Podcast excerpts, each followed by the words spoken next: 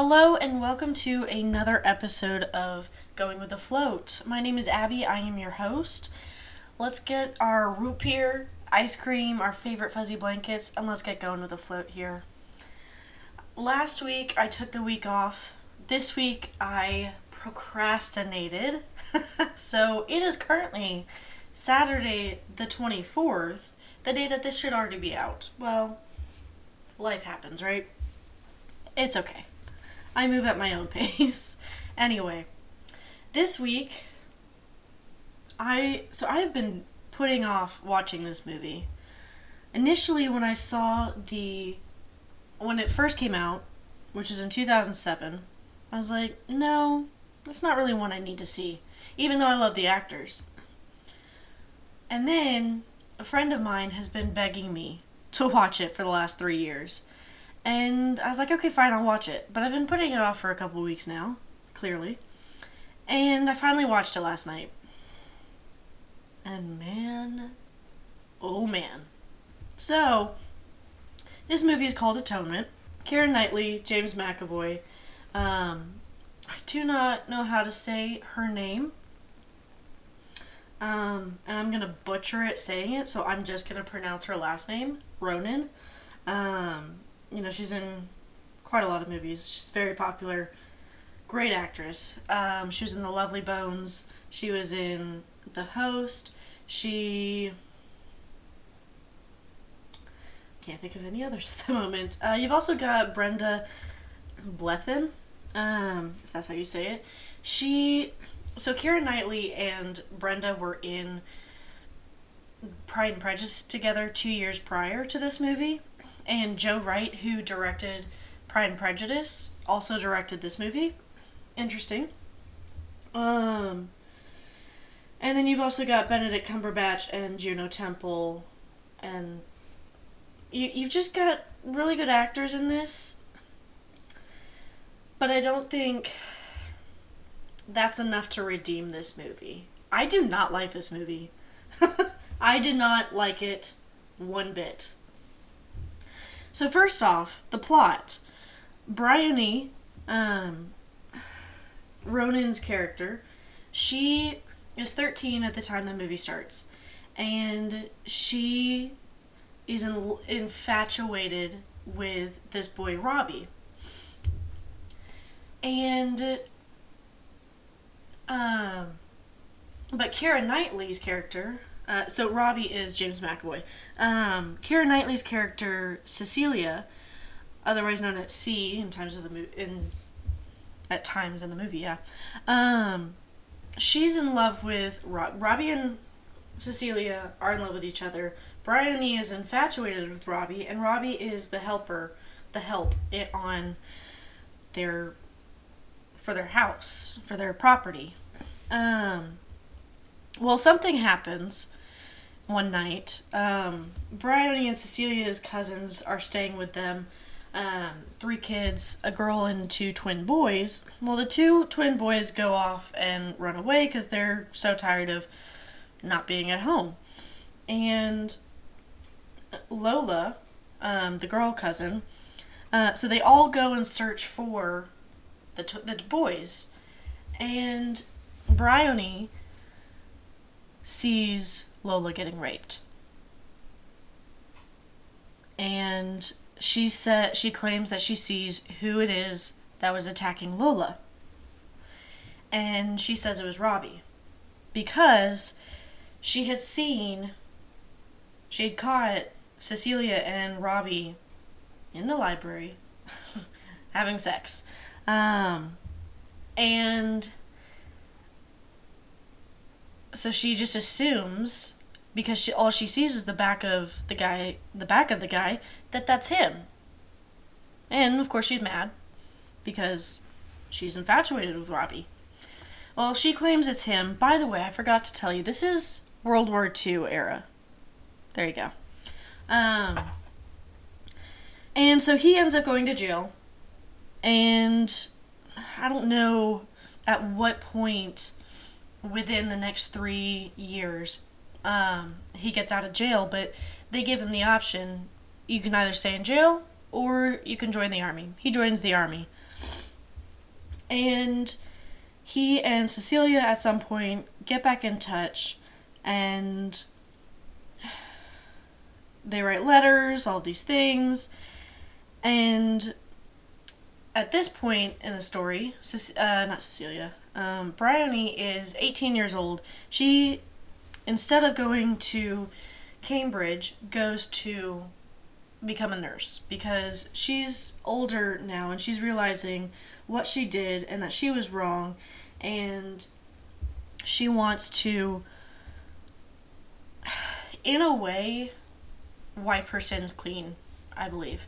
And so she puts her she goes to become a nurse to help to help people instead she would have gone to Cambridge for writing. She when we first meet her, she fin- she's finished writing a play. She loves stories and all of the and writing.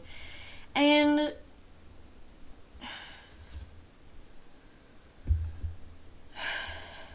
she she ends up going to meet her sister and Robbie ends up being there as well.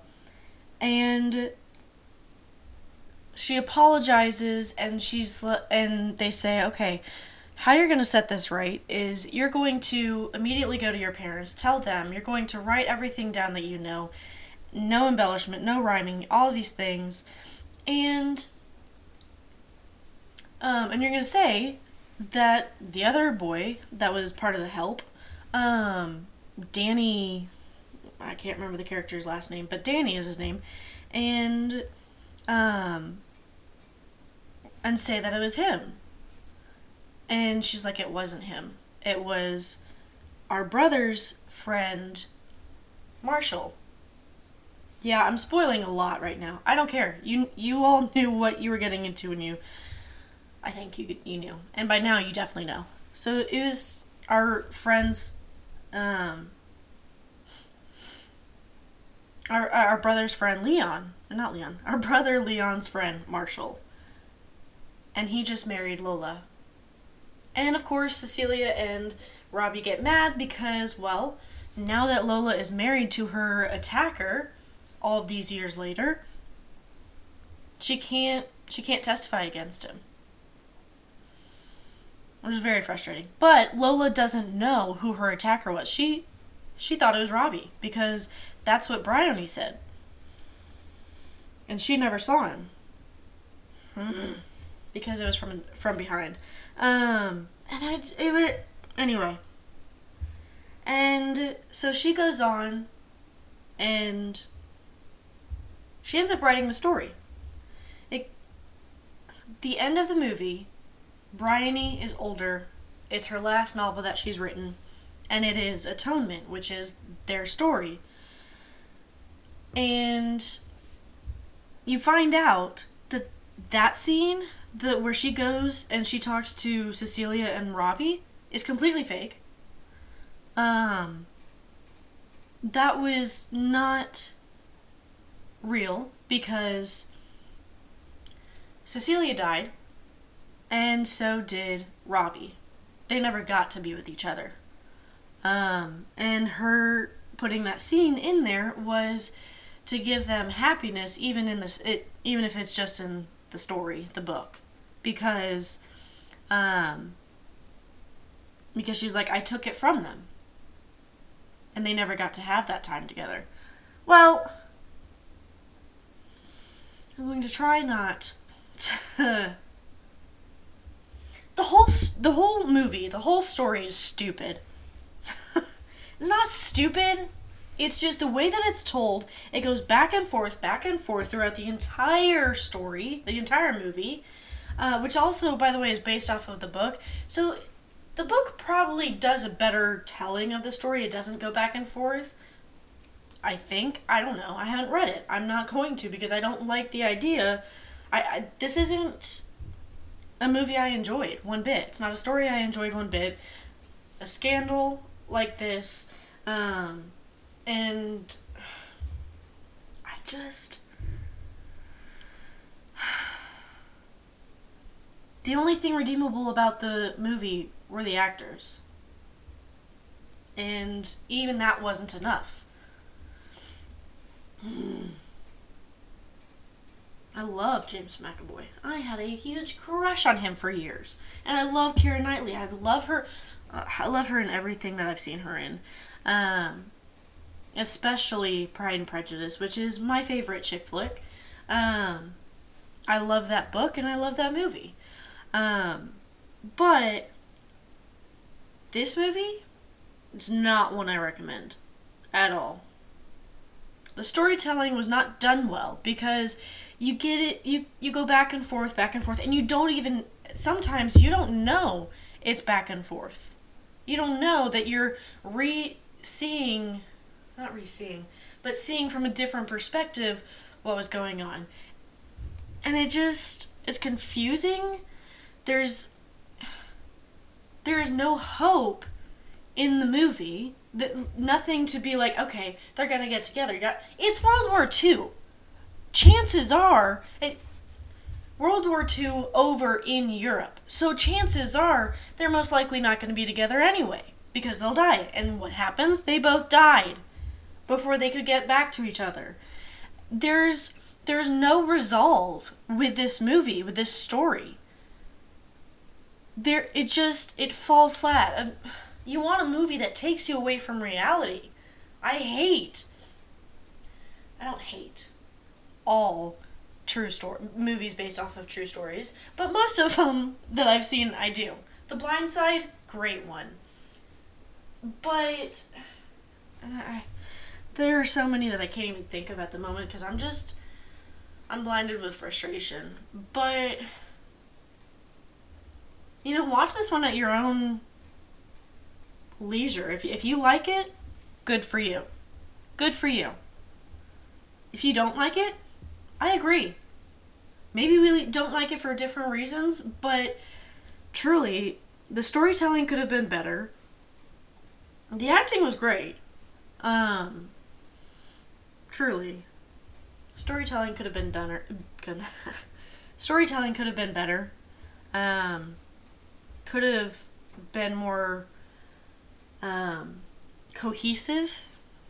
I believe that's the word I'm looking for. Um, there could have been a resolve, which, to be fair, if you're going based off the book, you want it to be as accurate to the book as possible. But the writer could have, uh, I believe it's Ian McKellen. McEwan, McCowan.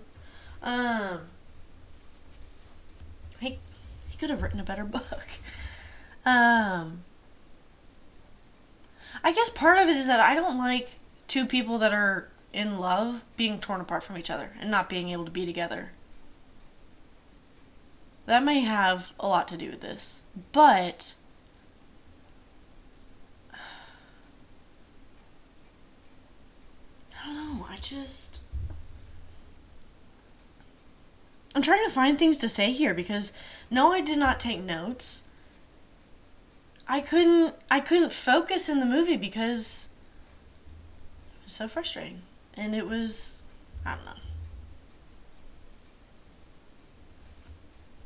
You can rent it on Prime, you can rent it on Apple TV, um, or buy it if you want. I only rented it because I was pretty sure I wasn't gonna want to own it. And I was I was right. watch at your own risk of potential frustration or whatever. What I do like, there is a scene in the movie where it shows the chaos of World War II, what the soldiers were dealing with. Um, it's the evacuation day, or well, the day before evacuation day, where Robbie and two other soldiers have finally made it back to England. And they. It shows the chaos of soldiers waiting to be evacuated that were injured, that were. It, it's hard to watch. Anyway, I truly don't have anything else to say. Um, go ahead and give us a follow on Instagram at Going with the Float podcast. Um, and you'll see camper feed, you'll see podcast feed, which I have not been very active on it lately, which, I mean, it is social media. Social media is not everything in the world anyway. Um, this week, grab some root beer float, some root beer float stuff, uh, some ice cream, some root beer, and your favorite fuzzy blanket so that we can get going with a float next week. Have a great week.